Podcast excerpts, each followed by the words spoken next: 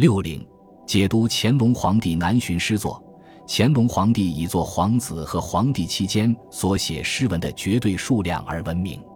他的文章有四集，约九十二卷；诗作则有六集，总数达到惊人的四百五十四卷。房兆莹认为，乾隆皇帝名下的诗作总数超过四点二万首。如果全部是他一人所写，这几乎是不可能的。他无疑是中国历史上最多产的诗人，如此多产，正如人们所想，肯定会影响文学品质。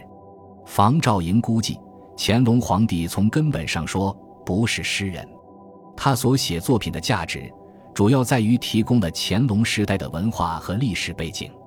在乾隆皇帝去世后编纂的实录，以及更具同时代性质的起居注，更关注行政和政策。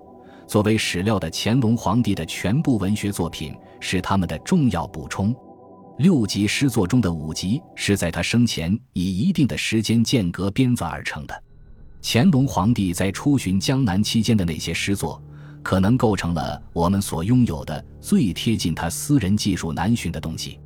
当乾隆皇帝仍在这一地区时，就下令编辑诗作，作为一种叙事记录，不仅是为了后世子孙。而且也是为了同时代的读众，这些御制作品的确流传很广。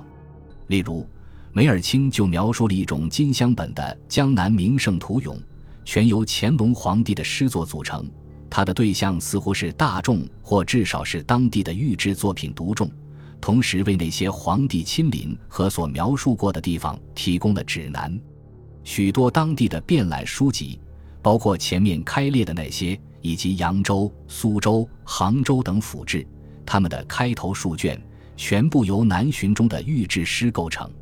最后，乾隆皇帝写下了许多为了刻于碑碣之上的作品，大致以时间为序。